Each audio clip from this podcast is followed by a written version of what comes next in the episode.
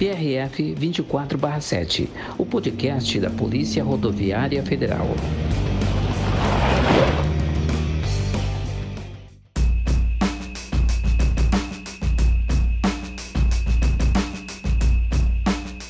Você sabia que o tráfego de máquinas agrícolas sem placas e equipamentos obrigatórios é proibido nas rodovias do Brasil?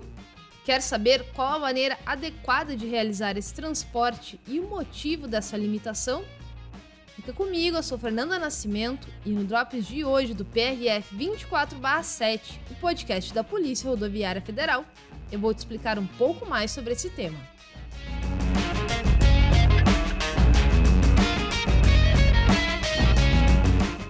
A proibição de trânsito de máquinas agrícolas nas rodovias está prevista pelo Código Brasileiro de Trânsito, o CTB.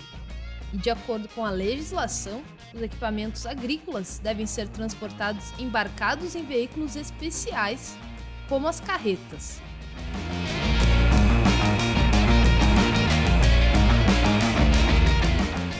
As restrições de circulação de maquinários agrícolas nas vias públicas ocorrem por diversos motivos e buscam garantir a segurança de todos.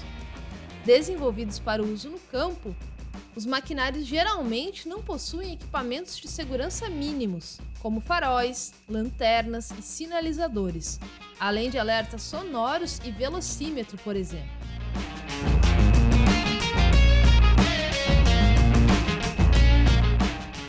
Outra questão é a dimensão dos veículos, muito superior à dos demais que trafegam pela via.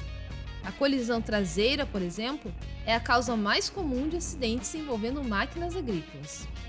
Isso porque os condutores de veículos mais leves muitas vezes não têm tempo hábil para reduzir a velocidade ao se deparar com esse tipo de equipamento sem a devida sinalização.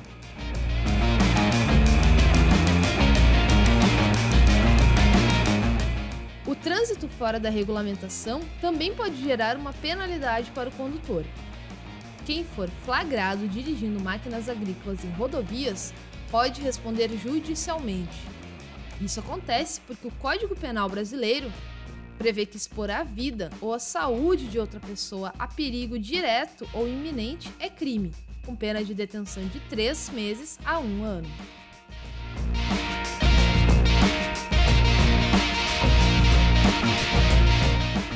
Então fique atento, não cometa infrações e nem coloque a sua vida e a dos demais em risco.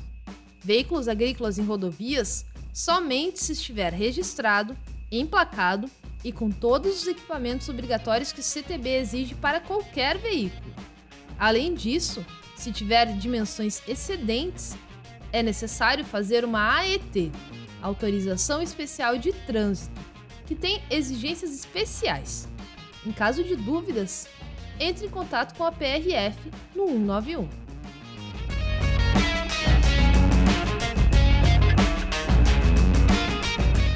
E o Drops de hoje, do PRF 24/7, o podcast da Polícia Rodoviária Federal, vai ficando por aqui.